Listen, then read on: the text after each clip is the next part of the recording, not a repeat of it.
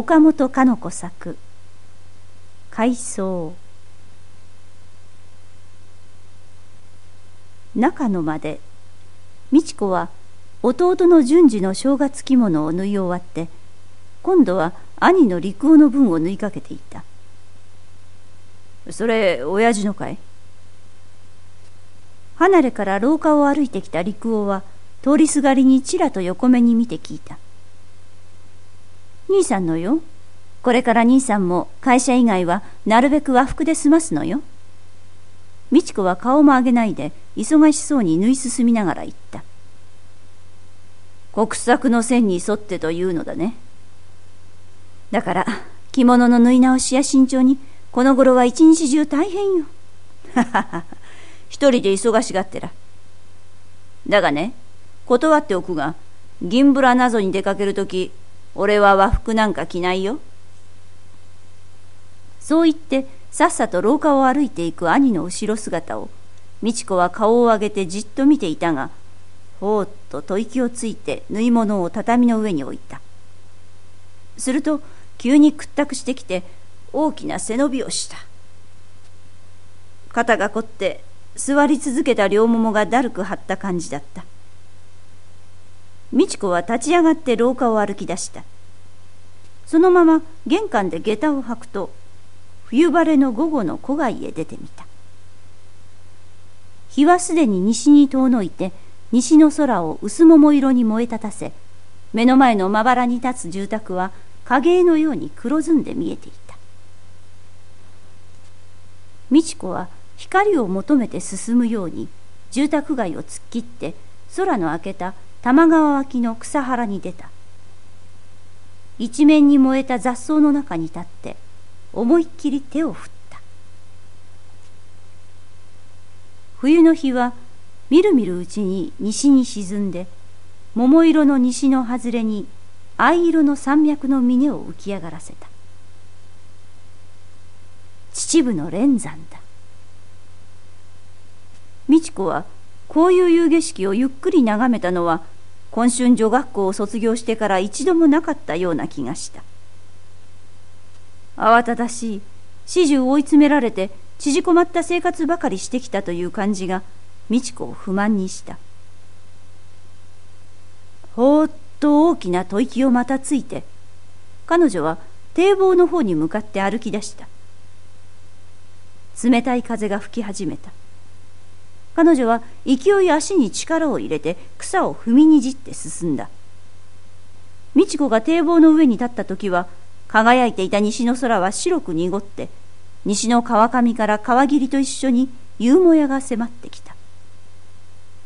東の空には満月に近い月が青白い光を刻々に増してきて幅三尺の堤防の上を真っ白な胆道のように目立たせた。美智子は急に送迎だったので体をブルブル震わせながら堤防の上を歩き出した。途中振り返っていると住宅街の窓窓には小さく電灯が灯って人の影も定かではなかった。ましてその向こうの表通りはただ一列の明かりの線となって川下の橋に連なっている。誰も見る人がない。よし。思いっきり手足を動かしてやろう。美智子は心の中でつぶやいた。膝を高く折り曲げて足踏みをしながら両腕を前後に大きく振った。それから下駄を脱いで駆け出してみた。女学校在学中ランニングの選手だった当時の意気込みが全身に湧き上がってきた。美智子は着物の裾をはしょって堤防の上をかけた。髪はほどけて肩に降りかかった。ともすれば堤防の上から足を踏み外しはしないかと思うほどまっしぐらにかけた。元の下駄を脱いだところへ駆け戻ってくるとさすがに体全体に汗が流れ息が切れた。胸の中では心臓が激しく打ち続けた。その心臓の鼓動と一緒に全身の筋肉がピクピクと震えた。本当にはつらつと生きている感じがする。女学校にいた頃はこれほど感じなかったのに毎日窮屈な仕事に押さえつけられて暮らしているとこんな駆け足ぐらいでもこうまで生きている感じが珍しく感じられるものか。いっそ毎日やったら。美智子は髪を束ねながら急ぎ足で家に帰ってきた。彼女はこの計画を家の者に話さなかった。両親はきっと差し止めるように思われたし兄弟は親しすぎてからかうぐらいのものであろうから。いやそれよりも彼女は月明かりの中にシックする興奮した気持ちを自分一人で内密に味わいたかったから。翌日美智子はアンダーシャツにパンツを履きその上に着物を着て隠し汚れ旅も新聞紙にくるんで家を出ようとした。どこへ行くんです？この忙しいのに。それに夕飯時じゃありませんか。母親の声は鋭かった。美智子は腰を折られて引き返した。夕食を兄弟と一緒に済ました後でも美智子は昨晩の駆け足の快感が忘れられなかった。外出する口実はないかとしきりに考えていた。ちょっと銭湯に行ってきます。美智子の思いつきは至極当然のことのように家の者に聞き流された。美智子は急いで石鹸と手ぬぐいと湯銭を持って表へ出た。彼女は着物の裾を蹴って一山に堤防へかけていった。冷たい風が耳に痛かった。堤防の上でさっと着物を脱ぐと手ぬぐいで後ろ鉢巻きをした。凛々しい女流選手の姿だった。足袋を履くのももどかしげに足踏みの稽古から駆け足のスタートにかかった。つま先だって身をかがめると冷たいコンクリートの上に手を触れた「 On your mark, get set!」美智子はバネ仕掛けのように飛び出した。昨日のごとく青白い月光に照らし出された堤防の上をはるかに下を多摩川が銀色に光ってそうそうと音を立てて流れている。次第に足の疲れを覚えて速力を緩めた時美智子は月の光のためか一種悲壮な気分に打たれた。自分は今はつらつと生きてはいるが違った世界に生きているという感じがした。人類とは離れた寂しいがしかも厳粛な世界に生きているという感じだった。美智子は着物を着て小走りに表通りのお湯屋へ来た。湯に浸かって汗を流す時初めてまた元の人間界に立ち戻った気がした。美智子は自分独特の生き方を発見した興奮にワクワクして肌を強くこすった。家に帰って茶の間に行くと母親が不審そうな顔をして「お湯からどこへ回ったの?」と聞いた。美智子は「お湯にゆっくり入ってたの。肩のこりをほぐすために」傍らで新聞を読んでいた兄の陸王はこれを聞いて「おばあさんのようなことを言う」と言って笑った。美智子は黙って中の前へ去った。美智子はその翌晩からできるだけ素早くランニングを済ましお湯屋に駆けつけて汗もざっと流しただけで帰ることにした。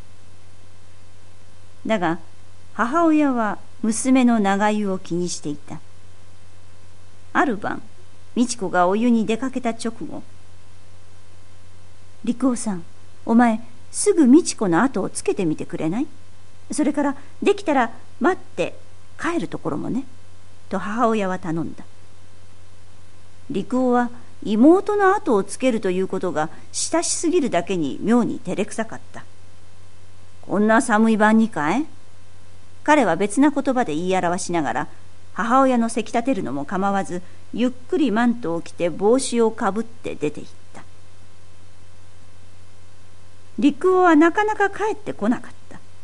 母親はじりじりして待っていた。そのうちに美智子が帰ってきてしまった。また例の通り長湯ですね。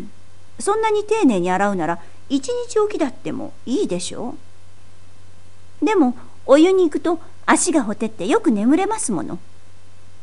ともかく眠れることは事実だったので美智子は真剣になって言えた。母親は「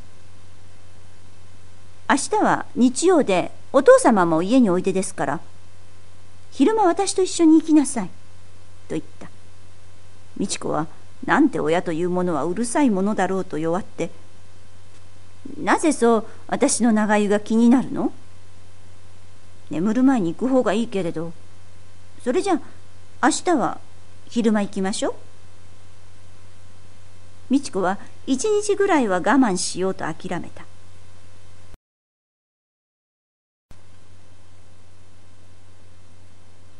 それがちょうど翌日は雨降りになった。美智子は降り続く雨を眺めてこの天気天佑っていうもんかしら。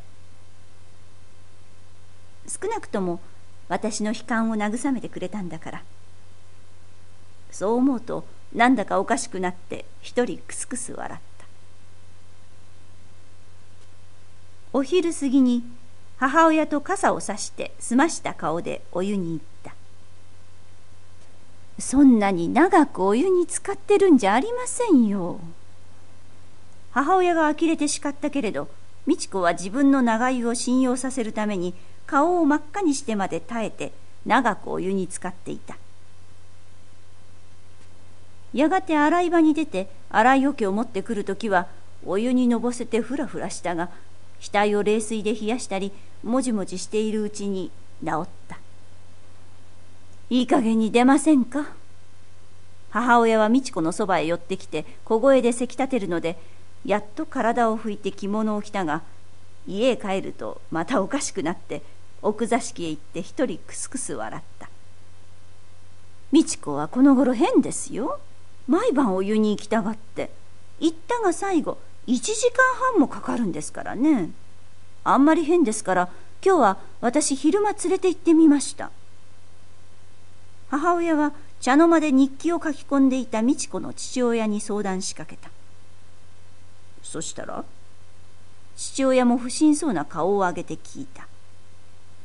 ずいぶん長くいたつもりでしたが40分しかかかりませんもの。そりゃあお湯のほかにどこかへ回るんじゃないかい？ですからゆうべは陸王に後をつけさせたんですよ。そしたらお湯に入ったと言うんですがね。その陸王が当てになりませんのよ。様子を見に行ったついでに友達の家へ寄って12時近くまで遊んでくるのですから。うん。父親はじっと考え込んでしまった。雨のために響きの悪い玄関のベルがチリと鳴ってやむと受信箱の中に手紙が落とされた音がした。母親は早速立って行って手紙を持ってきたが「美智子宛ての手紙だけですよ。お友達からですがね、うん、この頃の美智子の様子では手紙まで気になります。これを一つ中を調べてみましょうか。そうだね。上手に開けられたらね。父親も賛成の顔つきだった。母親は長火鉢にかかった鉄瓶の湯気の上に封じ目をかざした。すっかり濡れてしまいましたけれどどうやら開きました。母親は四つに折った書簡線をそっと抜き出して広げた。声を出して読みなさい。父親は表情を緊張させた。勇ましいお便り。学生時代に帰った思いがしました。毎晩パンツ姿も凛々しく月光を浴びて多摩川の堤防の上をシックするあなたを考えただけでも胸が躍ります。一度出かけてみたいと思いますそれに引き換えこの頃の私はどうでしょう風邪ばかりひいてとてもそんな元気が出ません。へえ、そりゃ本当かい。父親はいつもの慎重な態度も忘れて頓強な声を出してしまったまああの子がなんていう乱暴なことをしているんでしょう。呼び寄せて叱ってやりましょうか。母親は手紙を持ったまま少し厳しい目つきで立ち上がりかけた。まあ待ちなさい。あれとしてはこの寒い冬の晩に人目のないところでランニングをするなんてよくよく屈託したからなんだろう。俺だって毎日遅くまで会社の年末整理に忙殺されてると何か突飛なことをしたくなるからね。それより俺は娘の友達が言っているように自分の娘が月光の中で走るところを見たくなったよ。俺の分身がねそんなところで走ってるのをね。まああんたまで変に好奇心を持ってしまってでも万一のことでもあったらどうします？そこだよ。場合によったら弟の順次を連れて行かせたら。そりゃ順次がかわいそうですわ。ともかく明日月夜だったら美智子の様子を見に行く。呆れた方ね。あそれじゃあ私も一緒に行きますわ。お前もか？二人は真剣な顔を突き合わせて言い合っていたが急におかしくなってはははははと笑い出してしまった。二人は明日の月夜が待たれた。美智子には友達からの手紙は手渡されなかったし両親の相談など知る由もなかった。ただいつも晩飯前に帰らない父親が今日は早めに帰ってきて自分らの食卓に加わったのが気になった。今晩お湯に行きたいなぞと言えば母親が一緒に行くと言うかもしれぬ。弱った。今日は午前中に雨が上がって月もやがて出るであろう。この荒野一晩休んで肉体が待ちかねたようにうずいているのにだんだん遅くなってくると美智子はイライラしてきてついつい母親に言った「お湯へやってください。頭が痛いんですから」母親は別に気にも留めないふりで答えた「いいともゆっくり行ってらっしゃい」美智子は我知らず顔をほころばしたこんなことってあるかしら？美智子は夢のような気がした。夢なら覚めないうちにと手早く身支度をし終わって表へ出た。寒風の中を一山に堤防をめがけて走った。今夜は2日分往復4回かけてやる。美智子は堤防の上に駆け上がって着物を脱いだ。青白い月の光が彼女の白いアンダーシャツを銀色に光らせ腰から下は黒のパンツに切れて宙に飛んだ空想の胸像のごとく見えた。彼女はまず腕を自由に振りを動かし足を踏んで体ならしを済ました。それからスタートの準備もせずにいきなり弾丸のように川上へ向かって疾走した。やがてはるか向こうでターンしてまた元のところへ駆け戻ってきた。そこで狭い堤防上でまたくるりとターンすると再び川上へ向かってかけていった。この時後ろから追っかけてきた父親は草原の中に立ってはるかに堤防の上を白い塊が飛ぶのを望んだ。あれだあれだ。父親は指さしながら後ろを振り返ってずっと遅れてかけてくる妻をもどかしがった。妻ははあはあ言いながらあなたったらまるで青年のように走るんですもの。追いつきやしませんわ。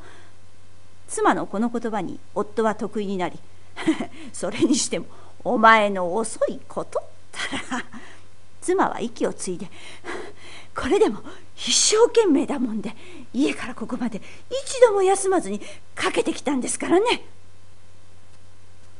俺たちは案外まだ若いんだね。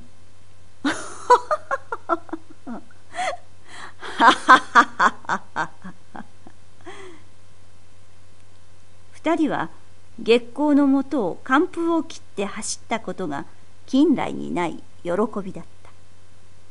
二人は娘のことも忘れて声を立てて笑い合った。